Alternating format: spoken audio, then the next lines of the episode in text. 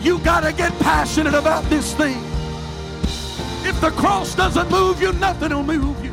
I'm offering you something that's greater than silver and gold. I'm offering you something that's greater than an increase in your pay on your job. I'm offering you a. There's no shortcuts to the glory. Week to week living. We've got to multiply our prayer life. We've got to multiply our effort. And we are willing to give.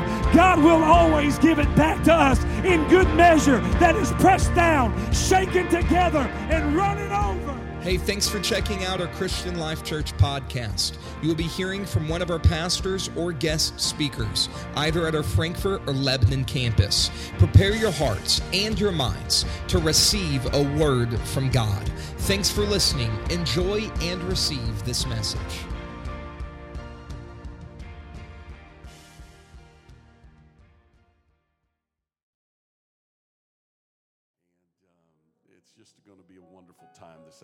Galatians chapter 1, and I'm going to begin with verse number 6, Galatians chapter 1, and I am going to read about five verses, beginning with verse number 6 of Galatians chapter 1. I marvel, the Apostle Paul now is writing to the church in Galatia, and he says, I marvel that ye are so soon removed from him that called you into the grace of Christ unto another gospel, which actually there's not another, but there be some that trouble you. and they would pervert the gospel of Christ. But though we or an angel from heaven preach any other gospel unto you than that which we have preached unto you, let him be accursed. As we said before, so say I now. If any man preach any other gospel unto you than that ye have received, let him be accursed. For do I now persuade men or God? Or do I seek to please men? For if I yet pleased men, should I not be the servant of Christ? By the help of the Lord, I am, going to preach a little bit. We have one shot at this today. And I'm going to preach for a little bit, not, not because I feel like I, I want to preach a long time. I just have a whole lot to say about this subject this morning. And if you'll give me the liberty today, I'm going to preach a little while. And my question today is Are you fully persuaded? Are you fully persuaded? If you're persuaded, put your hands together and give God praise with your lips right now. Lift your voice and magnify the King this morning. He's alive. Hallelujah. We honor you, Lord. We honor you, Lord. We honor you, Lord. Jesus' name. Glad to have Gentry and Destiny with us this morning. I think this is this may be their first Sunday of this year to not be preaching, and I would have had him preach this morning, but I felt I needed to preach today because I knew what the Lord was wanting to speak. And so I'm glad that they are with us today, and this is a rare honor to get to preach uh, with him sitting on the front row. So I feel like old times. We just rolled the clock back about 10 years. Amen. I come to you today understanding the weight of the message that I feel the Lord would have me deliver. You don't have to agree with me on things that are left of my personal convictions or my personal interpretations. But this is a Bible believing and Bible teaching church. You can question my convictions and my interpretations, but you cannot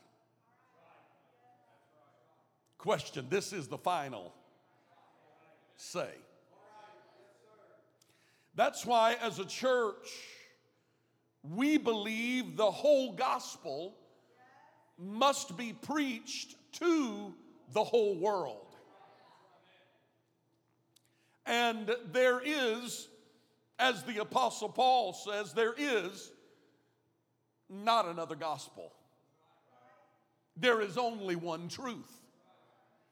The Apostle Paul addressed the Galatian church and appears in this text to be caught off guard by them being so easily affected by someone trying to persuade them with different teachings than that that the apostles had already preached to them.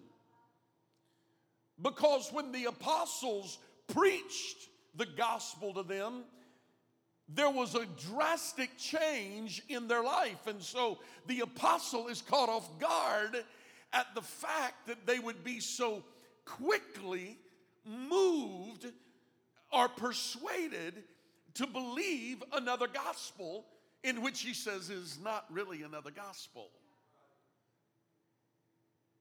As a matter of fact, the good apostle said, he used these words. He said, they are troubling you. And his words, not mine, he said, let them be accursed. Powerful sounding words.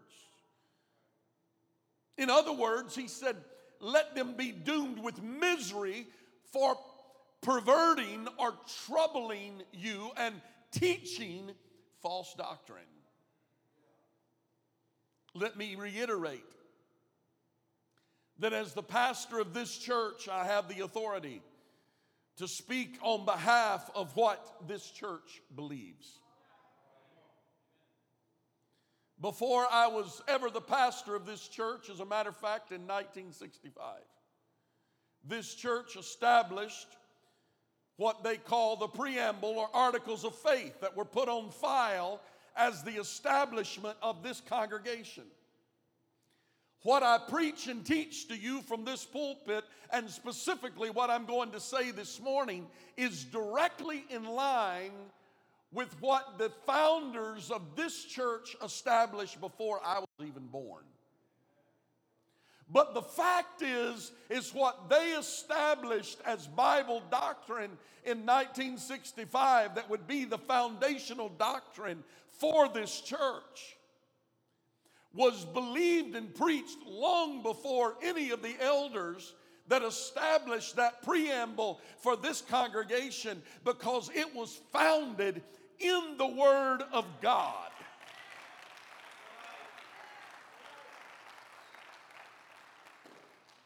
And what I preach and teach from this pulpit, I want you to understand that I believe with every fiber of my being. If you have questions, I'm open to try to answer them for you. If there be one that may wonder about doctrine, we have an entire Bible study team. We are constantly training and teaching people to teach Bible studies. We have Bible study teachers that are willing to go into the Word of God and teach what thus saith the word of God. We have multiple ministers in this congregation, qualified, many of them licensed and some even ordained, able to teach quality lessons from the word of God and teach and preach what the Bible declares as the gospel message. I subscribe to the idea that my dad used to say as a kid growing up. As a matter of fact, I reminded Gentry last night of my dad making and putting an ad in the newspaper. We have the young people in this morning. There's something that's called a newspaper. We used to get it dropped at our door every morning. It's a great big huge piece of paper that you would hold open like this. And it had all the news, and most of it a lot more accurate than the news you get today. But you could pay money and put things for sale in the newspaper. Or you could post events that are happening in the newspaper. It was a way to advertise. It was like a precursor to the internet. Somebody help me this morning. I'm trying to describe this to some kids that are looking at me going, huh? Like our first job, one of my first jobs, I think my very first job, when I, I, I, I went house to house and delivered newspapers. And I got paid something like a nickel per newspaper. Anyway, they're not going to get this. My dad took out an ad in the newspaper. And he posted that ad and he would run that ad on occasion and he said, if you can find one place in the Bible, anybody can find one place in the Bible where anyone was ever baptized in the titles Father, Son, and Holy Ghost, I will buy you a new car. He would up the ante, he would offer them all sorts of things. He never had any takers.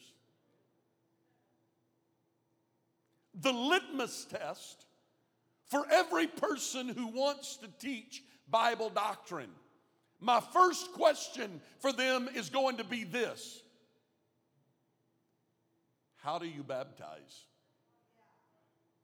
Because if they don't baptize in the name of the Lord Jesus Christ for remission of sins, they are a false teacher. I'm in the Word of God this morning. Does it mean they're a bad person? No. Does it mean they're wrong in everything they say? No. But their theology cannot be trusted because they are teaching man's words instead of Bible doctrine. So, so let me talk about what identifies Christian Life Church, an apostolic Bible church. What identifies our church? First, we don't never have and never will shy away from the fact that we are an apostolic church. That's who we are. That's who we are. Look at your neighbor and tell them that's who we are. We are an apostolic church. We don't shy away from that. This church can trace its roots back to the foundation of the very first church that was started on the day of Pentecost in Acts chapter 2. There are, there are a lot of churches in the world today, and many of them are changing their fundamental doctrines to try to cope with the world and be politically correct in the world and and please everybody in the world. I believe our text pr- covers that pretty clearly of what the apostle Paul's opinion of churches that are trying to just meet the the general population. Let's let's just let's just see which way the wind blows today. Let's, let's just take a poll and see what the church wants to believe. And let's just see. Listen, it doesn't matter what we want to believe or what the pressure of the world puts upon us. We have absolute truth in the Word of God that must always be the foundation of what this church is.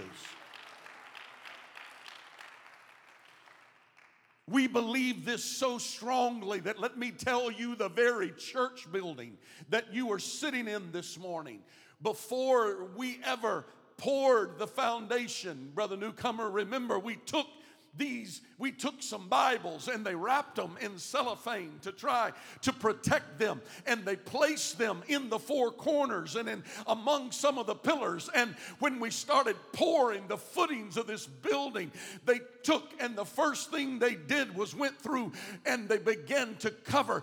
In the foundation of this church is the Word of God. It would mean nothing, but I came this morning to tell you it goes deeper than the foundation of this building. It goes back to the foundation of the doctrine of the Word of God. Hear, O Israel, the Lord our God is one Lord. That's who we are.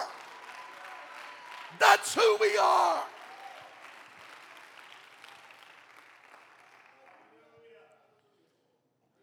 I hear them claiming that they love God and they believe the Bible. But then their life reveals a different message than I find in the born, again, uh, born again Christians of the New Testament church. I received a phone call some time ago from a very dear and close friend of mine who we ran together for a very long time. He was one of my very close friends. And he called me one day as he was driving through the area, and I offered to get together with him, and he turned me down and he told me I wouldn't recognize certain things about his lifestyle change. And he said, Now I still believe the apostolic doctrine, I just don't believe the apostolic lifestyle and separation from the world is any longer necessary. The question was asked define apostolic lifestyle because every doctrine defines its own lifestyle. Apostolic doctrine defines a true apostolic culture. So I believe I can stand here this morning and remind this church. If, if those elders that are in this room this morning that are scratching your head and saying, Why in the world is Pastor ranting about Bible doctrine this morning? Because we have a generation sitting on this front row this morning that needs to know we are not questioning what we believe. We know who we are and why we are who we are and why we believe what we believe and why we teach what we teach. They need to know we believe it and we are willing to die for it.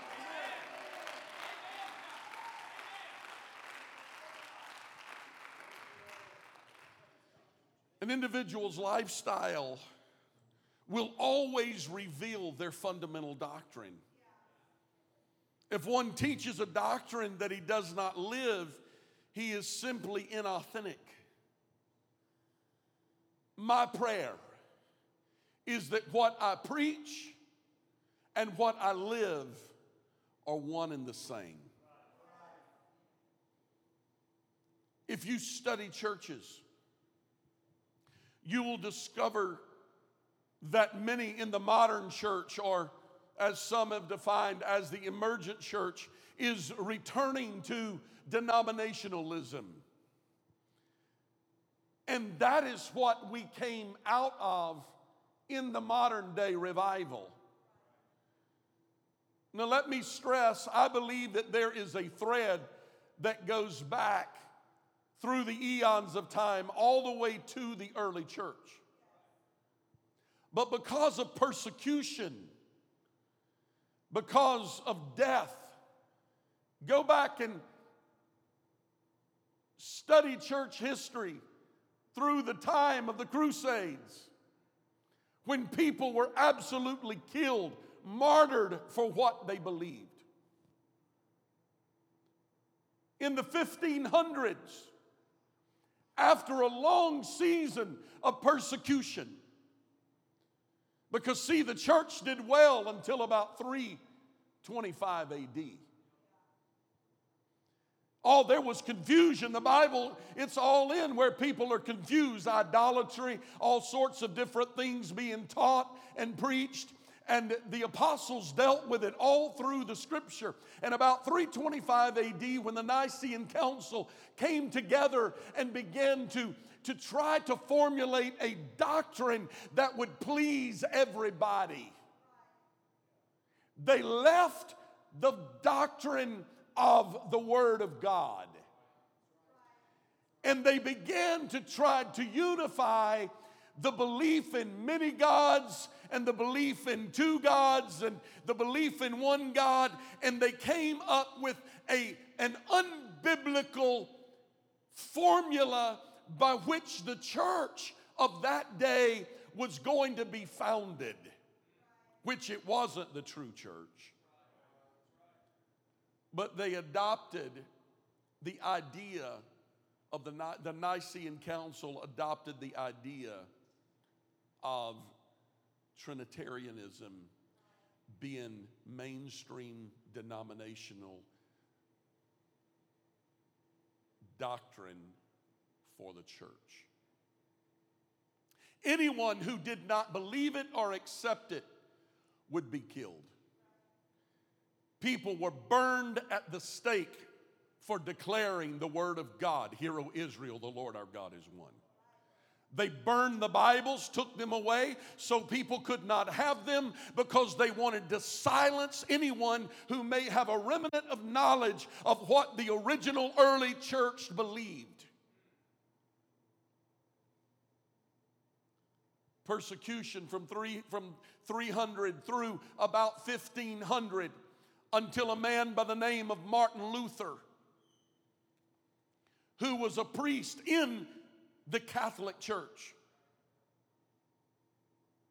I don't have time to walk you through the whole Protestant Reformation, but I want to just share with you a little highlight, if I may, when Martin Luther wrote the book titled The 95 Theses, which was not intended, I think, to be a book in its original writing, became a book later called The 95 Theses. He declared that the just shall live by faith, and that salvation came by faith through Jesus Christ.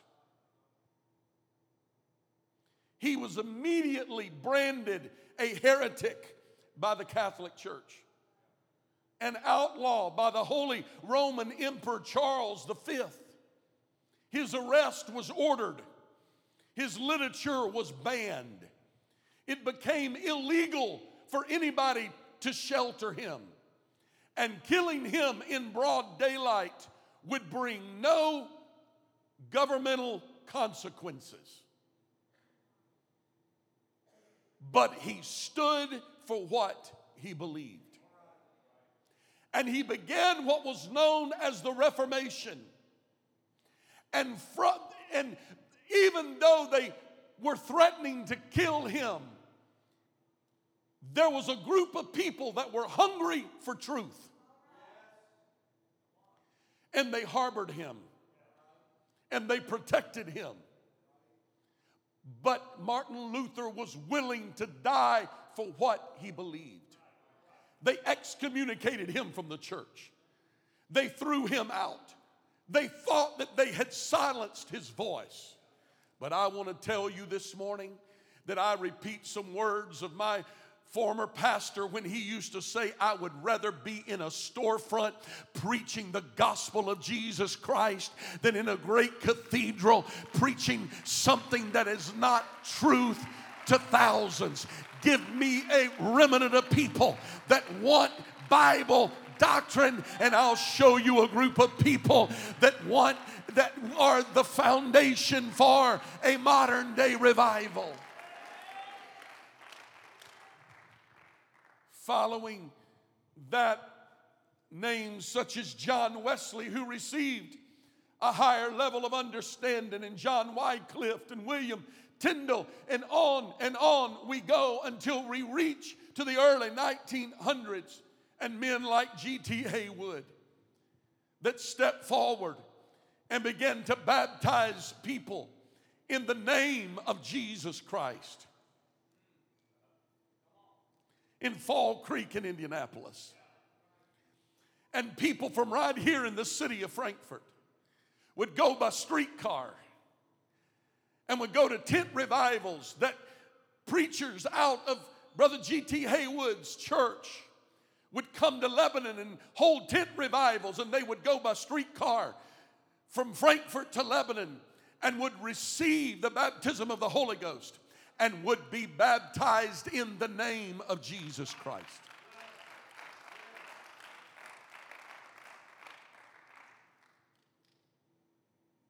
And from there, a church was founded right here in the city of Frankfort. I have history recorded. I have a picture from 1926 that hangs on the wall of my office. If you've never came in to see it, I would love to have the opportunity to share it with you and talk a little bit about our church history and how we got to where we are. But I want to just point out to you, and I've got to hurry this morning or I'm really going to take longer than I intended to take. Martin Luther was willing to die for what he believed. John Wesley was willing to die for what he believed. John Wycliffe was willing to die for what he believed.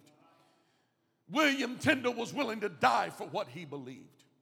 G.T. Haywood sent ministers right here to the city of Frankfort. African American ministers who were harbored right here, but some of my wife's relatives who lost their jobs very good jobs in the factories because they were housing an African American in this town. I'm talking about at the turn of the century. They were housing people here that were coming to bring the apostolic message to the city of Frankfort. Yet they did not allow that to prevent them from having revival and continuing the church.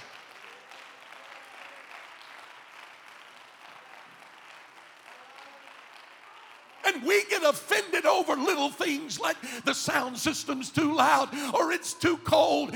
Come on, somebody. There were men that was willing to die for this. They gave their blood, sweat, and tears for this. When this church was founded in 1965, our late Bishop, Brother Paul Price, left a thriving church in Akron, Ohio, Barberton, Ohio, to come here to establish this church. He was willing to give up whatever he had to do to follow the call of God. I stand in this pulpit humbled this morning on the shoulders of men that were willing to die for this truth. I want you to know this morning that I have an obligation to preach what I'm preaching this morning. This is who we are. Oh, I thank God for this truth.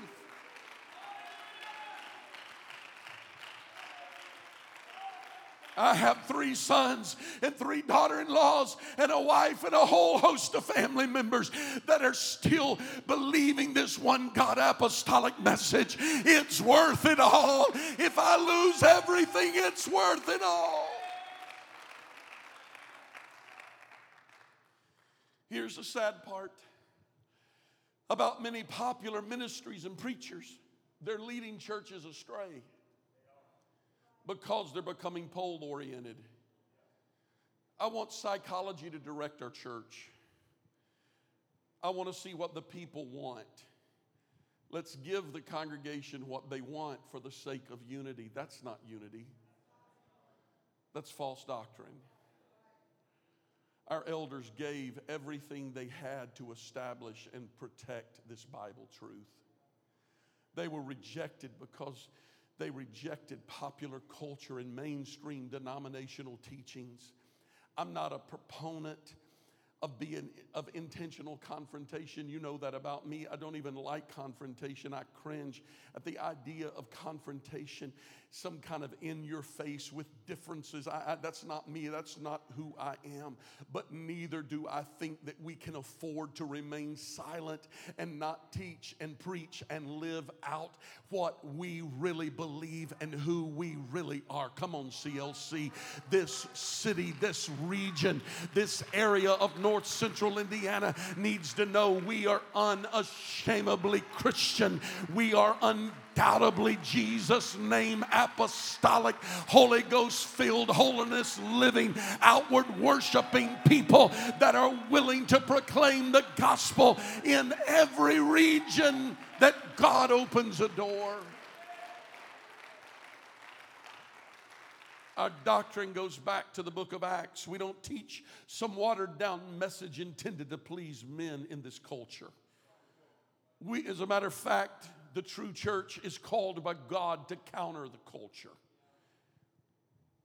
It seems like everybody wants miracle signs and wonders. I was talking to Brother Scott about a conversation I had some time ago, and I'm just going to say it like it really is this morning. If you want miracle signs and wonders, then we must be willing to be authentic apostolic as a church. Everything we read in the New Testament church needs to be who we are. Otherwise, it's just a bunch of spoof and a bunch of smoke and mirrors. I don't need somebody to lie for God. When somebody receives their healing, I want want it to be a genuine move of the Holy Ghost that reaches down and touches them when somebody receives the baptism of the Holy Ghost. I don't need somebody to teach them how to speak in tongues, but saying words backwards. I want there to be a downpour from heaven that falls upon them after they have repented and been baptized in Jesus' name. And there is an overflow of the Spirit that comes out of their belly and through their mouth mouth and they speak with other tongues as the Spirit gives utterance.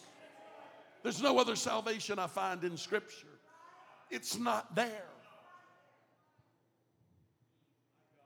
In order to understand what it means to be apostolic, first we must understand the root and the meaning of the original word apostle.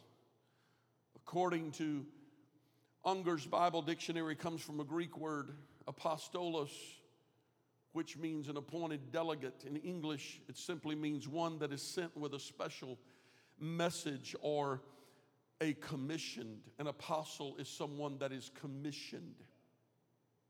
To be apostolic means to be apostle like or following the examples of the apostles, which means that everything that we do, we are commissioned from God.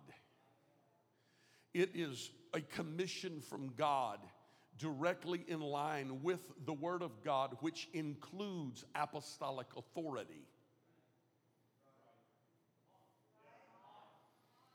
Oh, we want God to speak directly to us and do what God's telling us to do when you haven't talked about your covering.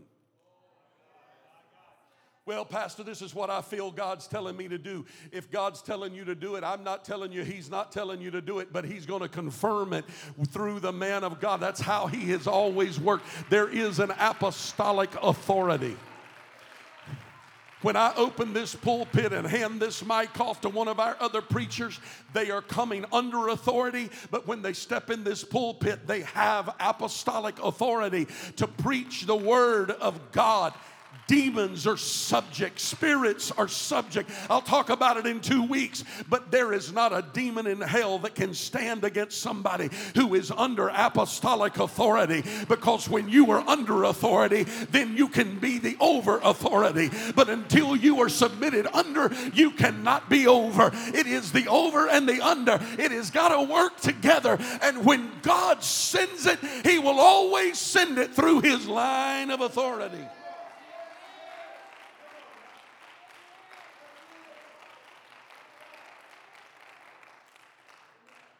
The truest meaning. An apostle is a special messenger of Jesus Christ, a person whom Jesus has delegated the authority for, for a certain task.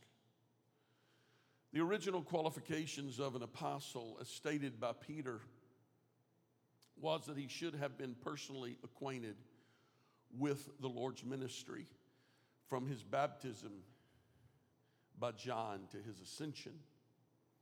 So an apostle had to personally witness the death, the burial, and the resurrection of Jesus Christ. That was the qualifications, the original qualifications for an apostle. So they had to physically be there to witness the death, burial, and resurrection of Jesus. By this close personal relationship with him, they were peculiarly fitted to give testimony of the fact of I've seen him. I know I have experienced the death, burial, and resurrection. Now, let me move a little deeper into this teaching. Paul's claim to be an apostle was questioned by others. He based his apostleship, however, on the direct call which he received from Jesus who appeared to him on the Damascus Road and on the Lord blessing of his ministry in winning converts and establishing churches. But what they did not understand was that while the Apostle Paul, who wrote the majority of the New Testament, what they did not understand that was while he did not physically see Christ's death, burial, and resurrection, Paul identified with his death, burial, and resurrection in a very real way. He was traveling, a persecutor of the church, was struck down by a great light that shined down out of heaven. He had an experience that was unbelievable and undeniable. And God gave him specific direction and called him to be an apostle. He said, I, Paul, an apostle of Jesus Christ. He identifies his apostleship to us because Paul identified with Christ in the same way that we as apostolics this is where we this is how and why we call ourselves apostolic because you can't join an apostolic church by just signing your name on a roster you don't join the church but just showing up and saying i'm going to be a contributor financially i want to be a voting voice in business meetings. I want to be a decision maker. That's not how you were part of a genuine apostolic church. There's church government. I'm not talking about that this morning, but I'm talking about how you really become apostolic.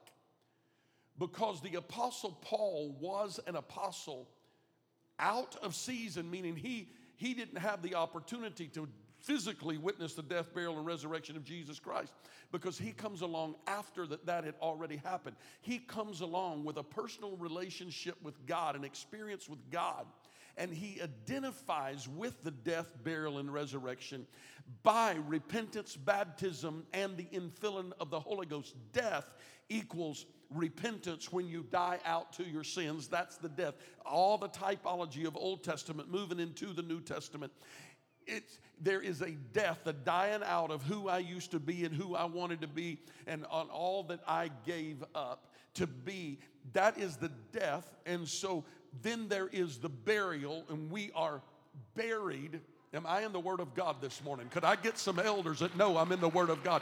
We are buried with Him in baptism. What does that mean? When we go down in water, we are buried with him in that means we go under in submersion. We are buried with him in baptism so we die in repentance. We are buried with him in baptism and then we are filled or we receive the baptism of the holy ghost just like they did in the book of acts. Everywhere you see that they receive the baptism of the holy ghost there may be a lot of personal experiences but there was one clear sign. The bible said they knew knew that they had received the Holy Ghost, for they heard them speak with other tongues and glorify God. So, the only way that you know that you have been filled with the Holy Ghost is when you hear them speak with other tongues and glorify God. Am I in the Word of God this morning?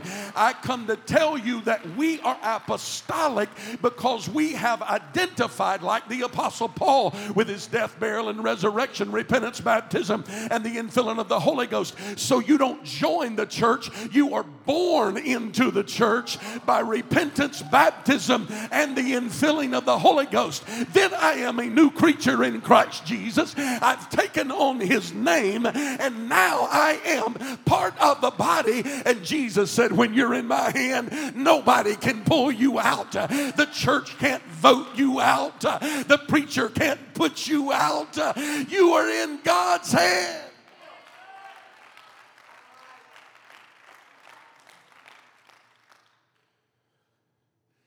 I've got to hurry.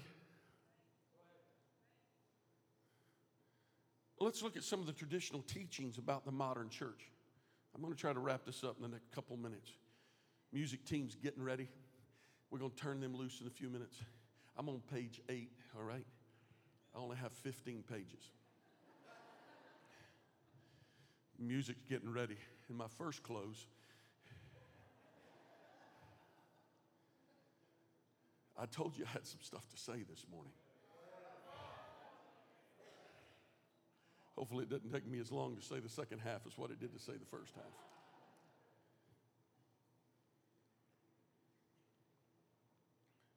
Let's look at some of the traditional things about the modern church that's not required.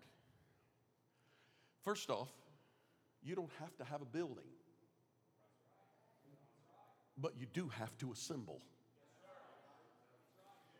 Well, I'm just going to stay home. Me and Jesus got our own thing going, forsaking not the assembling of yourselves together. I still believe that the church ought to be faithful. When the doors are open, we ought to be there. We ought to be faithful.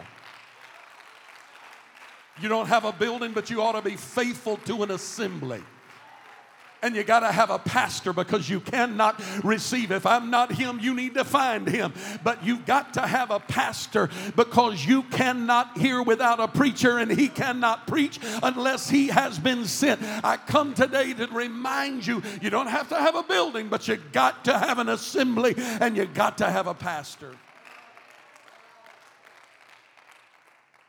Good. I just skipped a whole page because you got it. You don't have to have Sunday school. That's man made. How many of you love Sunday school?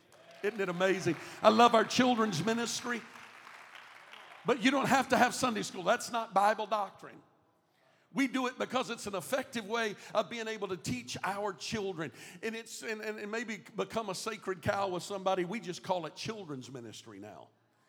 And we like it so much around here, we don't just do it on Sunday morning, we also do it on Wednesday night. And mess with us, and we'll start it on Friday night because we believe it. Because the Bible said, train up a child in the way that he should go. You want to know what the problem is in the world? That we're not training up children in the way they should go. Oh, no, no, no, no, Pastor. When they get old enough, they can believe for themselves. I don't find that in this word. This word said, train them up in the way they should go. I'm going to get them in a Sunday school class, get them here on Wednesday night, train them up. Come on, Annette, you've got a job to do. This church is committing to praying that God uses you in a powerful powerful way to impact churches all around the globe, to teach and preach apostolic doctrine to our children.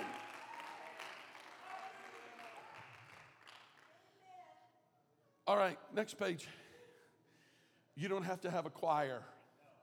I thank God for our music team. Oh, I thank God for it. How many of you just love good apostolic singing? That group was anointed this morning.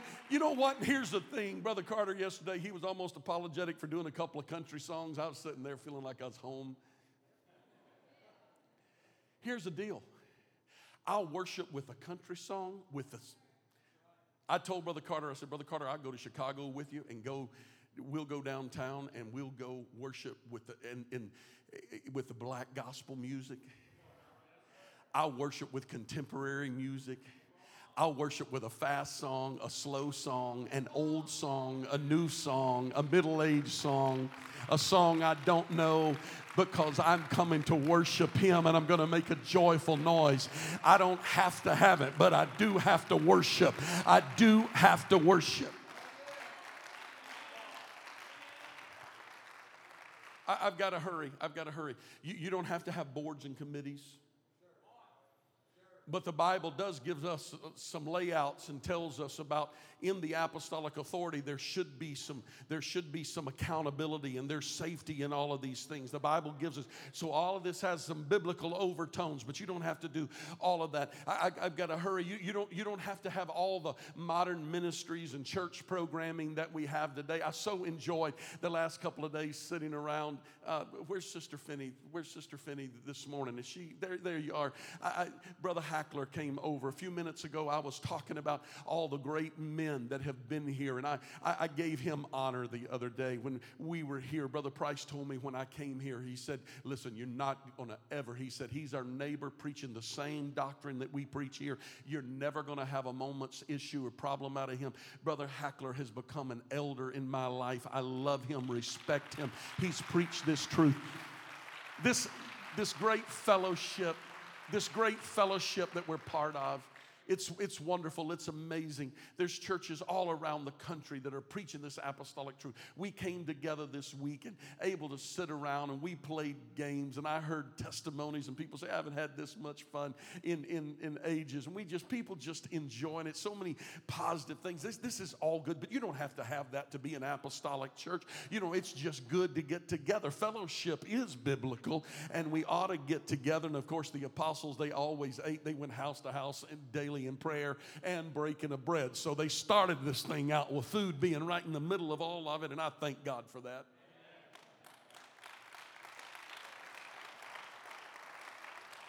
And we have live stream and whether it's a blessing or a curse i know it's a blessing for those that can't that can't come. Sometimes i worry about how things may come across on on it's different live than it is on the stream. We, we have our student ministries. I'm so proud of these students. You don't have to have youth. You don't have to have these all these extra ministries. They've been coming and praying the last couple of weeks and and many of these that are fundraising. You're going to hear about that more. We've got a youth service coming up a back to school service. When's that happening is that is that next Sunday? Next Sunday night, we're going to have, there's a special youth service happening next Sunday night.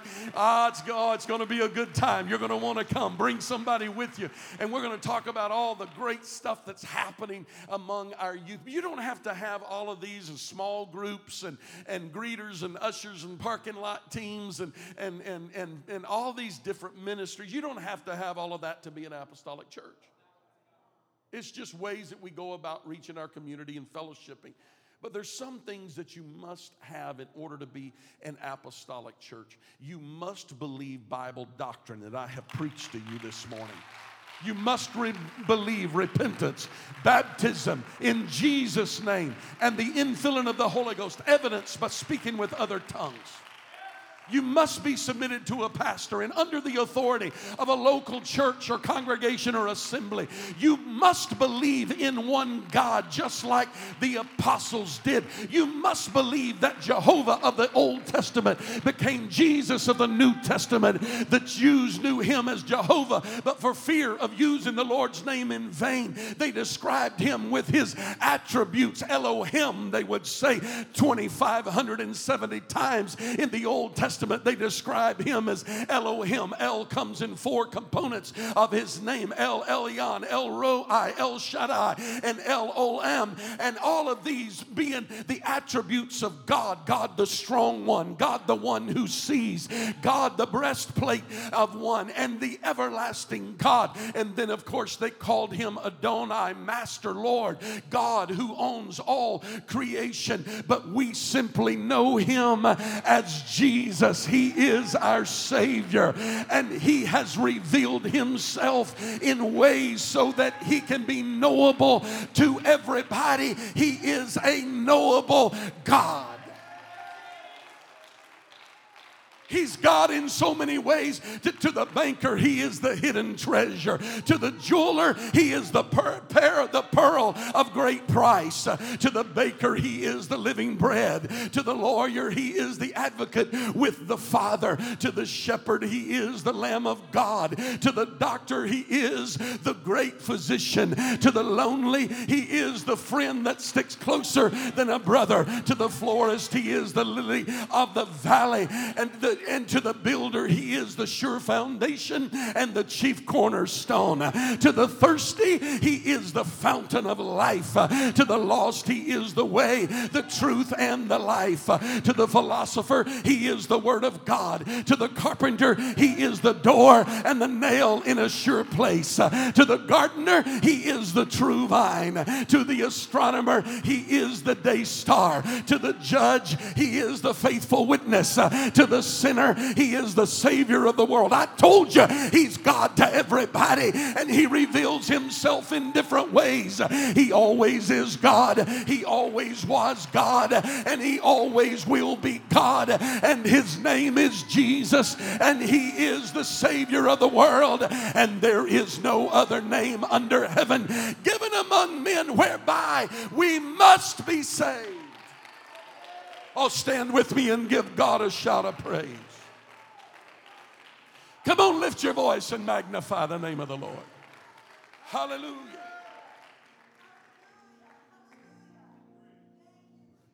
An apostolic church will believe in the supernatural workings of the Spirit. Not because we have to conjure it up and call it down, but the Bible said these signs ah, shall follow them that believe. That means if we're a church like I preached about this morning, everywhere we go, there's going to be miracle signs and wonders that are going to follow everything that we do. Everywhere that we go, there's going to be a breakout of miracle signs and wonders. I close with this the apostolic church was born in unity. You don't have to agree with everything I do or say in order to be in unity with me. Because you have a different opinion doesn't mean you're not in unity with me. We can have differences in opinions and still walk in unity. Unity is agreeing to be together instead of contending for our individual view to the disunity of the body. Now, you're going to hear that over and over again for the next few weeks until you can say it yourself. You don't have to agree with me to unify with me. But unifying with me says we may have a different opinion on things that don't matter, but this right here, we are in complete agreement that this word right here never fails. Because if Bible doctrine separates us, I must choose to please God rather than man. Full circle back to my text, the Apostle Paul said, Am I here to choose to, to please God or man? Because if I please man, I'm not the servant of God.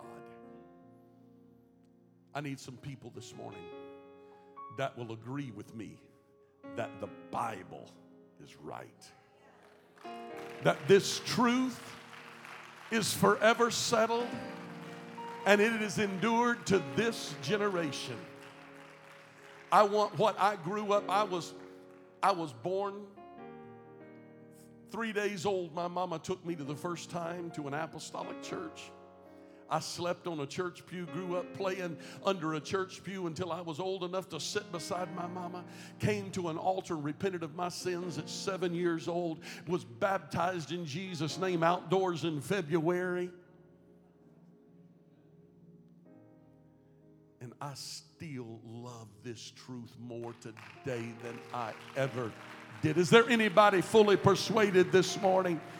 If you're not fully persuaded, but this message has touched your heart and you want to be part of what I've preached about this morning, dash to the front of this room. If you are fully persuaded in your heart and you want the world and the enemy to know, I am Jesus' name, born again, apostolic. I'm going to walk to the front of this room this morning just to let the world, to, to let the devil know, and to let God know, and to let the church know this is who I am. Come on, let's respond with faith this morning. I need you. Hallelujah. I'm so lost without you. I know that I would fail alone. I need you. I need you. And I can't be without you. I won't last without you.